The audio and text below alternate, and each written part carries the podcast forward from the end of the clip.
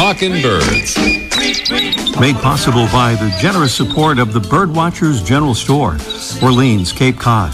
Birdwatchersgeneralstore.com. By Vortex Optics with the VIP warranty, their unlimited lifetime promise to keep you and your optic covered. Learn more at vortexoptics.com.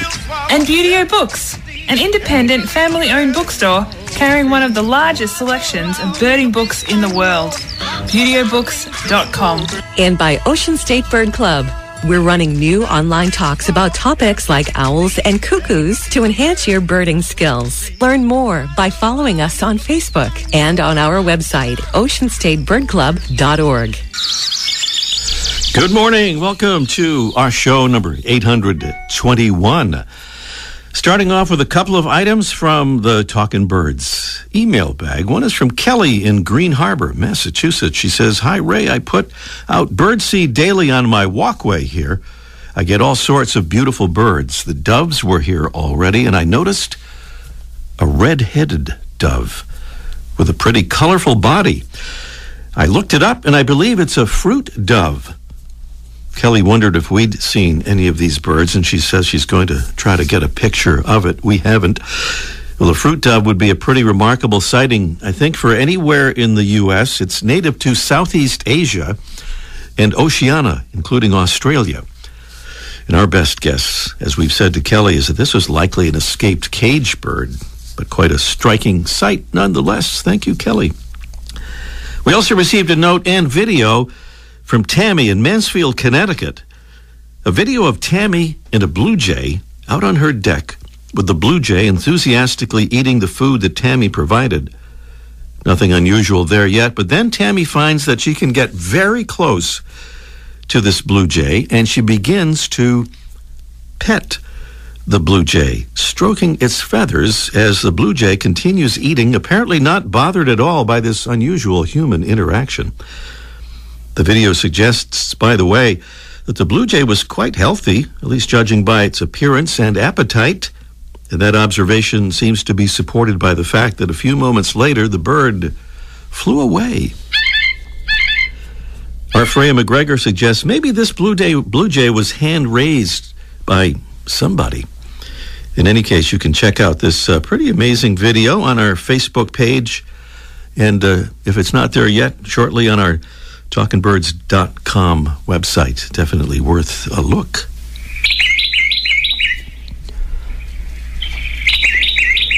That would be the sound of our mystery bird.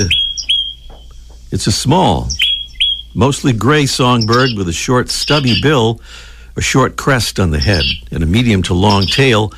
Our bird inhabits the warm, dry oak woods of the west, from southern Oregon to Baja, California, feeding primarily on insects, which it gleans from bark and the foliage of trees. It's a preview of our mystery bird contest coming along in just a little bit, and the prize includes a beautiful big bag of shade grown, bird friendly birds and beans coffee, our favorite coffee around here, plus a Droll Yankees bottoms up 16 inch finch feeder, perfect for those wintering finches that may be visiting your yard.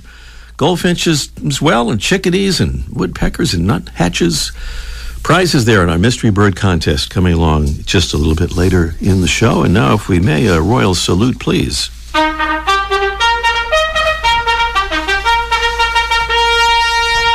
Saluting more Talkin' Birds ambassadors who are helping us get the word out about the joy and the wonder of birds and the importance of uh, preserving our planet. And thank you to Kimberly Mutu from Pacifica, California. She says, I've taken many wonderful birding classes with Golden Gate Audubon, but live in San Mateo County, just south of San Francisco, so I joined Sequoia Audubon and completed the Christmas bird count. With the team, I'm also a water bird docent at Alcatraz Island National Park. But we will have to wait until summer 2021 before the park will let us return. She says, Thanks for the topics you cover and especially the connection to ecology. And she says, Because of you, I now carry a small garbage bag and gloves in my backpack to pick up trash while birding. We call it plurting. Thank you so much. Kimberly, for becoming a Talkin' Birds ambassador and for all your other contributions to the show. And thank you to Judy Lethbridge from Casselberry, Florida. Judy says, I've been a animal and nature lover my entire life. In fact, I'm a certified veterinary technician who's been working in the veterinary field for 35 years. And my road to becoming a birder was through photography. Being a nature lover, I wanted to photograph the outdoors, and my inherent attraction to animals led me to start photographing birds. That was when my natural curiosity took over, and I needed to know more about the subjects. And a birder was born. That is so cool. Thank you, Judy. Judy posts, by the way, her beautiful avian images on Instagram at Feathered Florida. Thank you so much, Judy for that and for becoming the Talkin' Birds ambassador. And Talkin' Birds listeners, we hope you'll consider joining Judy and Kimberly and our many other ambassadors in helping us get the word out about birds and conservation. Just go to our website, talkinbirds.com, to sign up and click on the Get Involved button there at the top of the page. Still to come on our show today, we'll talk with the Owl Research Institute's Denver Holt out in Charlo, Montana. Plus, we'll catch up with Mike O'Connor on Cape Cod in our Let's Ask Mike segment about the arrival of red winged blackbirds and other signs of spring. And up next, a bird with really long legs and kind of a football shaped body is our featured feathered friend. Presented by Birdwatching Magazine for more than a quarter century, Birdwatching has been North America's premier magazine about wild birds and birding.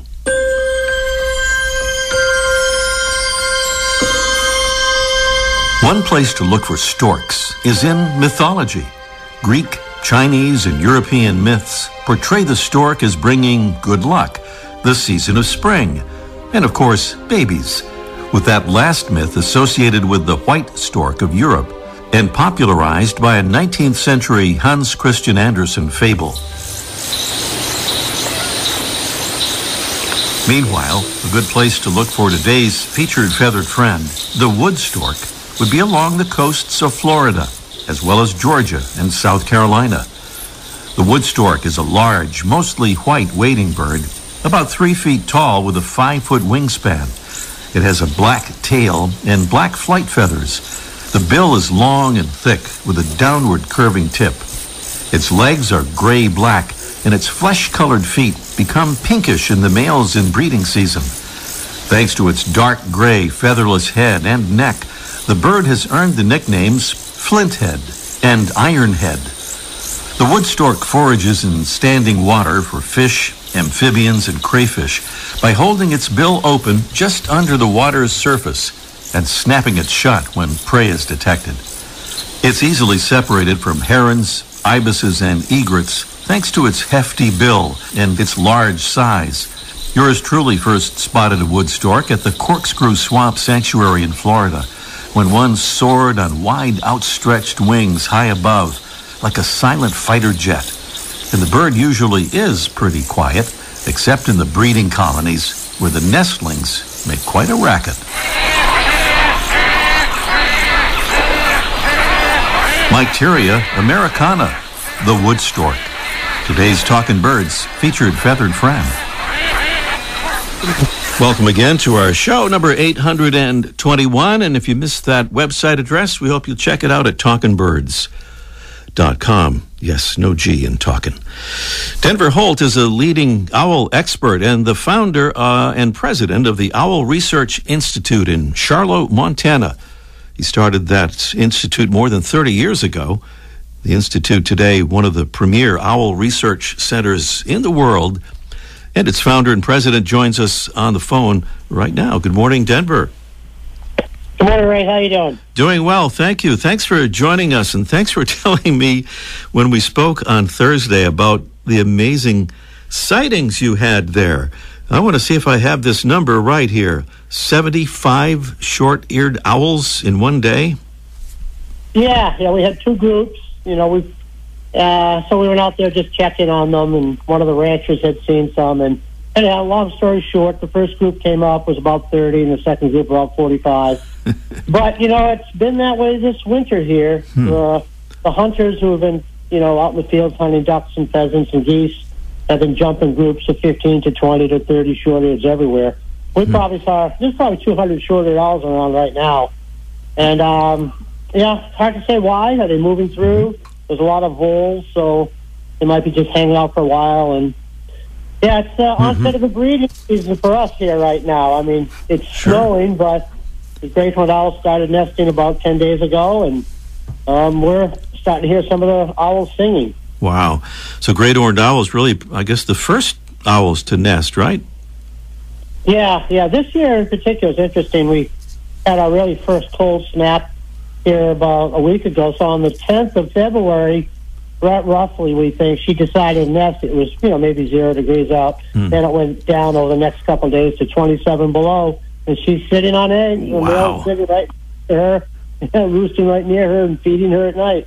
What an incredible thing to be able to incubate eggs in that temperature. But uh, I guess they're know. they're they're used to it. They've done they've done it before. Wow. Yeah. So the Yeah, owl. pretty Re- neat. Sorry, go ahead. Yeah, just I'm saying it's pretty it's pretty neat adaptation. They're able to do it. You know, only female owls incubate and brood the chicks. Males provide food and protection. So they each have their roles, and uh, and they you know they adhere to it. It seems to work pretty good. so far, so good.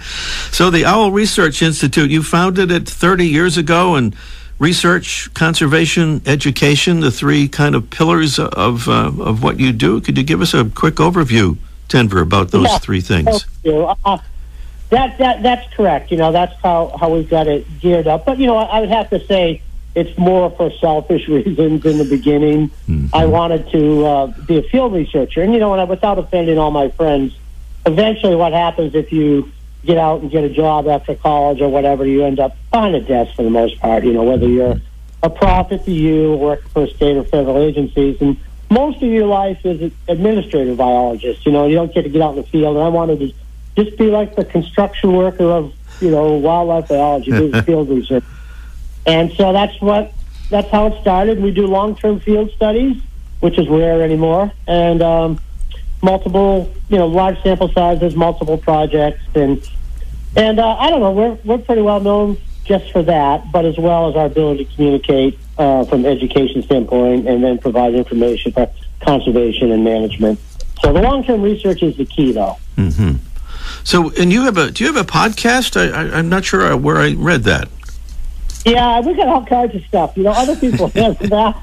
I'm just, you know, I'm just kind of like the grunt. You know, I go out and do the field work, but I have, you know, some young people that do Facebook and Instagram, and I don't know about a podcast. I don't think, I don't think we have one of those. But I'd have to ask Kellen and Liberty; they would know. Okay, you can check and get back to us Yeah, on that. I, I, you know, I just like I just report to like my staff, Mhm. and they do the rest. Okay, but you do have films, right? Owl Notes. Yeah, we did this with Dan Cox out of Bozeman. We've done a number of years of work with him. You know, we were the cover of National Geographic some time back, and he did all the, the photo essay for Geographic, and we've done some of the other stuff. So Dan and I and our team have been working on these owl podcasts. Um, you know, more from a research slash education slash conservation standpoint. Okay.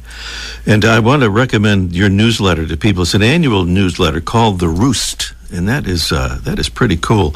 I'll give the website address here, and I'll, I'll give it again at, at the end just to make sure, but it's owlresearchinstitute.org. Pretty easy to remember. And uh, one other thing, uh, Denver, you are not only an expert in owls, but uh, I'm told also pretty good with owl mimicry. I wonder if you might give us a couple of examples here. I, I have coffee here, so we're lucky here, and I've got I can you know, kind of use the liquid to help me get through this. Uh, you know, one of the ones that I always enjoyed because I grew up in Massachusetts in Belmont, and I started my early years running around listening for eastern screech owls, Mhm. and so I kind of started mimicking instead of taking tapes of. So, so anyway, here's here's my eastern screech owl. If anybody likes it. Okay.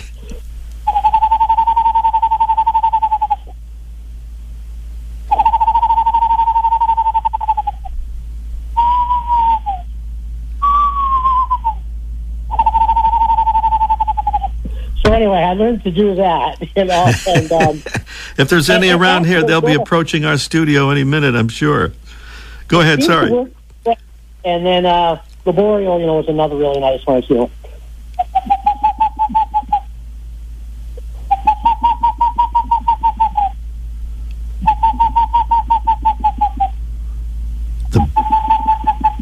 And actually, we do the boreal surveys. It's kind of neat. You know, you're out there and, yeah, right about now, this time of year, March or so, when they start tooting a little bit, but you're on five or six feet of snow, and it's freezing, there's nothing to do, and you hear that kind of hollow whistle in the distance. Mhm. It's actually kind of pretty. And um, count, yeah, you count satellites and learn the constellations while you're at each station doing your surveys. Pretty cool. Hey, while we still have just a little bit of time, I know people are intrigued certainly with having owls if they're in the right place, maybe in their yard or close by their yard. I wonder if you could offer a couple of tips about providing boxes or nests for owls and where people might find more info about that. Yeah, you know, we get a lot of um, emails and text messages on, you know, on, on that. And so we just try to say, yeah, it's pretty easy to build an owl box, but you can Google the dimensions and stuff uh, anytime. But yeah, it's, you know, for a few people, and I grew up in Massachusetts that, you know, were interested in having them in the backyard, we just made these little owl boxes, got the dimensions somewhere back then, probably in the literature, and um, put the screech owl boxes up. And in every case, a screech owl came to someone's backyard and took up residence. It's it's really pretty simple to do. And Alright. so, uh, and you know what you want. You know, if you go down to the vineyard, you know, way back when I used to work in Massachusetts, uh, they put up barn owl, big barn owl, you know, boxes slash. I think they were kind of like trunks, and they were very successful. And I know they've done it in Florida. So it's really not not too hard a thing to do, and you can Google dimensions for the species you're interested mm-hmm. in, and just pay attention to it. And very often you get a screech owl in your backyard or your kitchen window, depending where you want to want to see it. Uh, mm-hmm. we study boreal owls in the nest boxes that were put up by the Forest Service years ago. So it's pretty simple.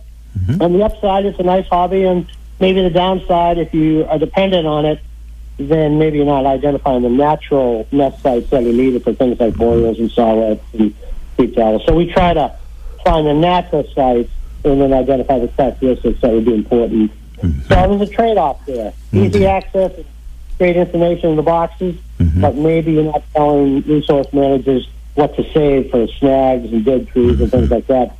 The nesting owls that are dependent on those. Denver Holt, Holt is a leading owl expert and the founder and president of the Owl Research Institute in Charlo, Montana, and he's a construction worker of the field ornithologist world. Denver, thank, you so you. much, and uh, we'll uh, I would love to have you come on the show again uh, before long. Okay, I hope it was worth it to you. Thanks It, very it much. was indeed. Bye-bye. Thank you so much, Denver. That website again is the Owl Research, not the, but Owl Research Institute dot org. Really worth looking at. Up next here, it's our mystery bird contest in just one minute. Buteo Books, covering everything from backyard birding to general ornithology, from field guides to photography skills, biography, fiction, and humor. You'll find it all, along with the knowledgeable customer service you've been looking for, in one convenient place. ButeoBooks.com. B U T E O. ButeoBooks.com.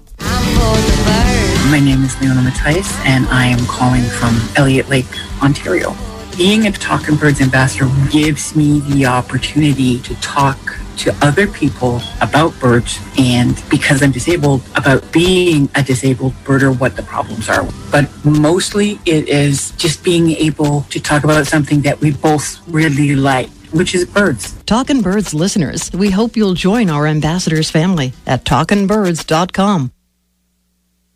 Our Mystery Bird Contest is presented by Red Start Birding. Red Start Birding is your new resource for birding optics, gear, and expertise. Great birding starts at redstartbirding.com. And here's the sound of our mystery bird.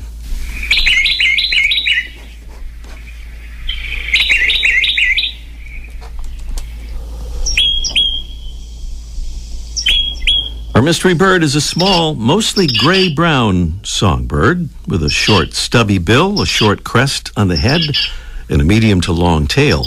Our bird inhabits the warm, dry oak woods of the West, from southern Oregon to Baja, California, feeding primarily on insects, which it gleans from bark and the foliage of trees. Clues there in the sound of our mystery bird, and our prizes include a big 12 ounce bag of delicious, shade grown, bird friendly Birds and Beans coffee. It is good. And Droll Yankees big bottoms up 16 inch Finch feeder that comes with the Droll Yankees lifetime warranty against squirrel damage. It can be hung or pole mounted. Those are the prizes. And the number to call is 781 837 4900. We urge you to make your call as soon as you can, so we'll have time. It's 781 837 4900. As always, if we don't get a correct answer, we'll do a drawing and choose a winner from among those uh, nearly correct answers received. Again, it's 781 837 4900. Meanwhile, Mike O'Connor has some songs, or not some song, but some signs of spring. It's Let's Ask Mike in just one minute. The flutter of a tail feather, the flash of a wing bar in mid flight. You don't always have a lot of time to identify a bird in nature, let alone to appreciate its beauty. But with Vortex Optics, you'll have the power to bring every wild moment closer.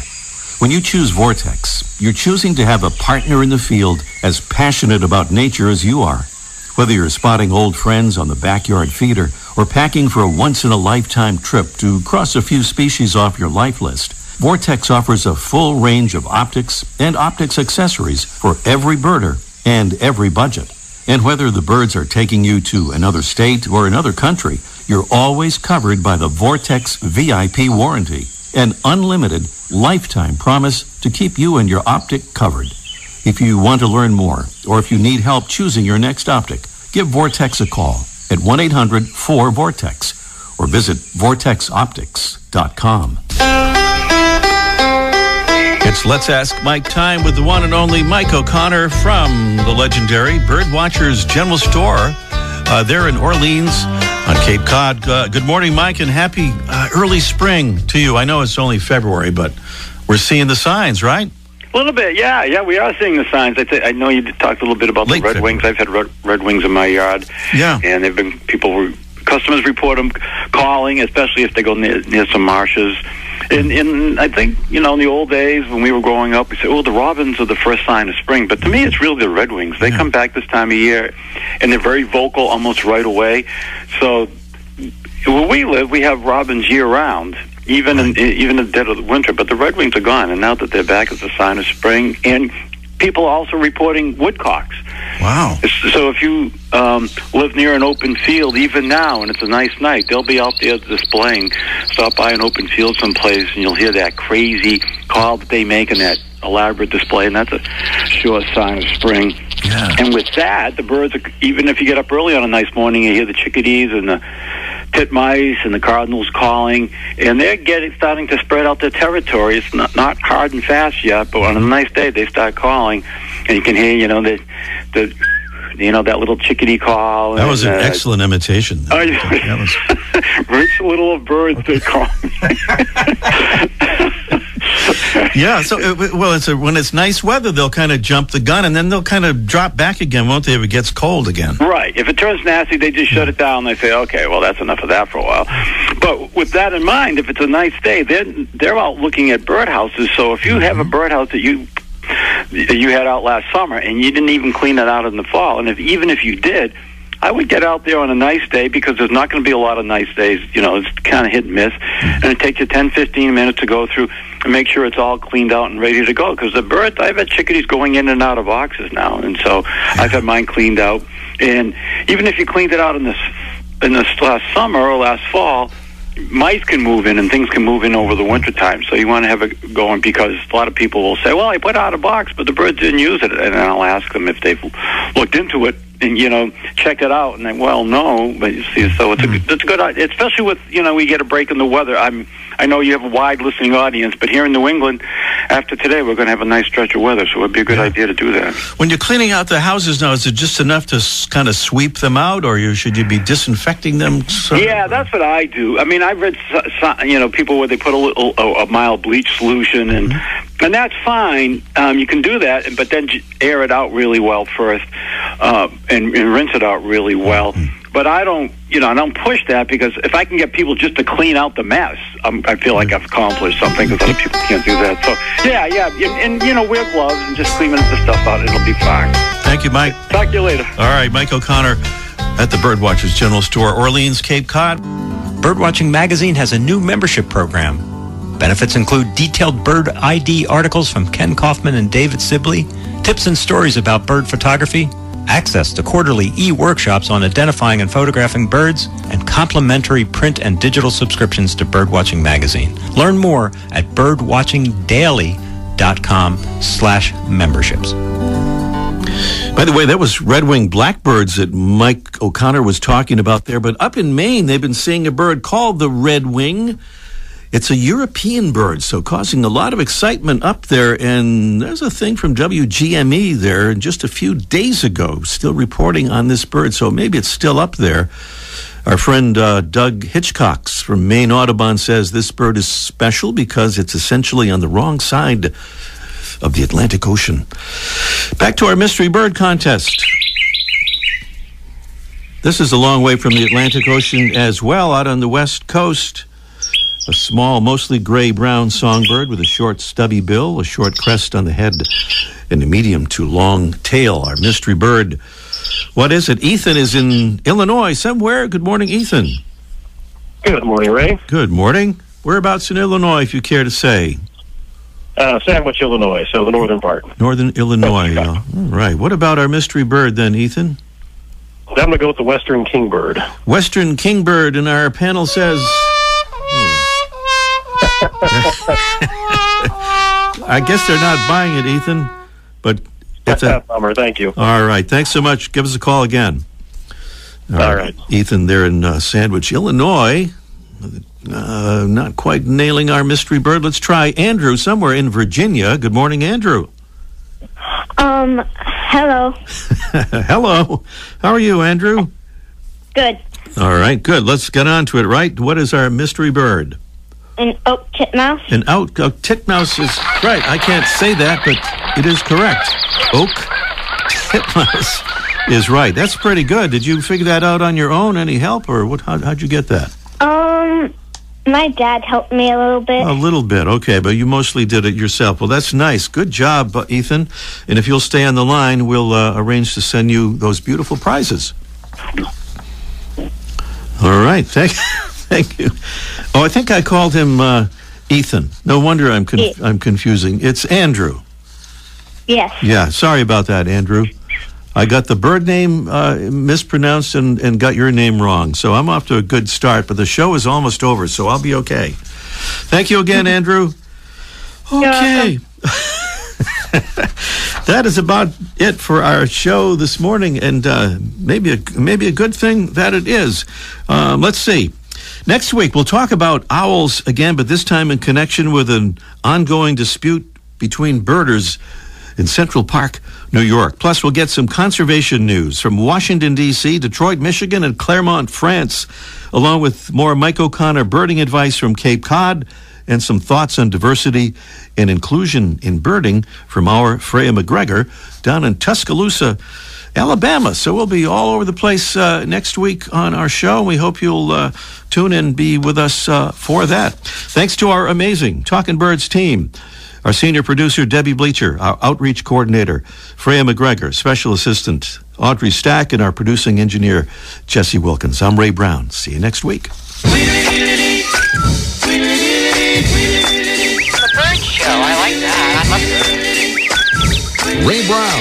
Talkin' Birds. Made possible by the generous support of the Birdwatchers General Store, Orleans, Cape Cod. Birdwatchersgeneralstore.com by Vortex Optics with the VIP warranty, their unlimited lifetime promise to keep you and your optic covered. Learn more at vortexoptics.com. And Buteo Books, an independent family-owned bookstore carrying one of the largest selections of birding books in the world. ButeoBooks.com. And by Ocean State Bird Club. We're running new online talks about topics like owls and cuckoos to enhance your birding skills. Learn more by following us on Facebook and on our website, oceanstatebirdclub.org.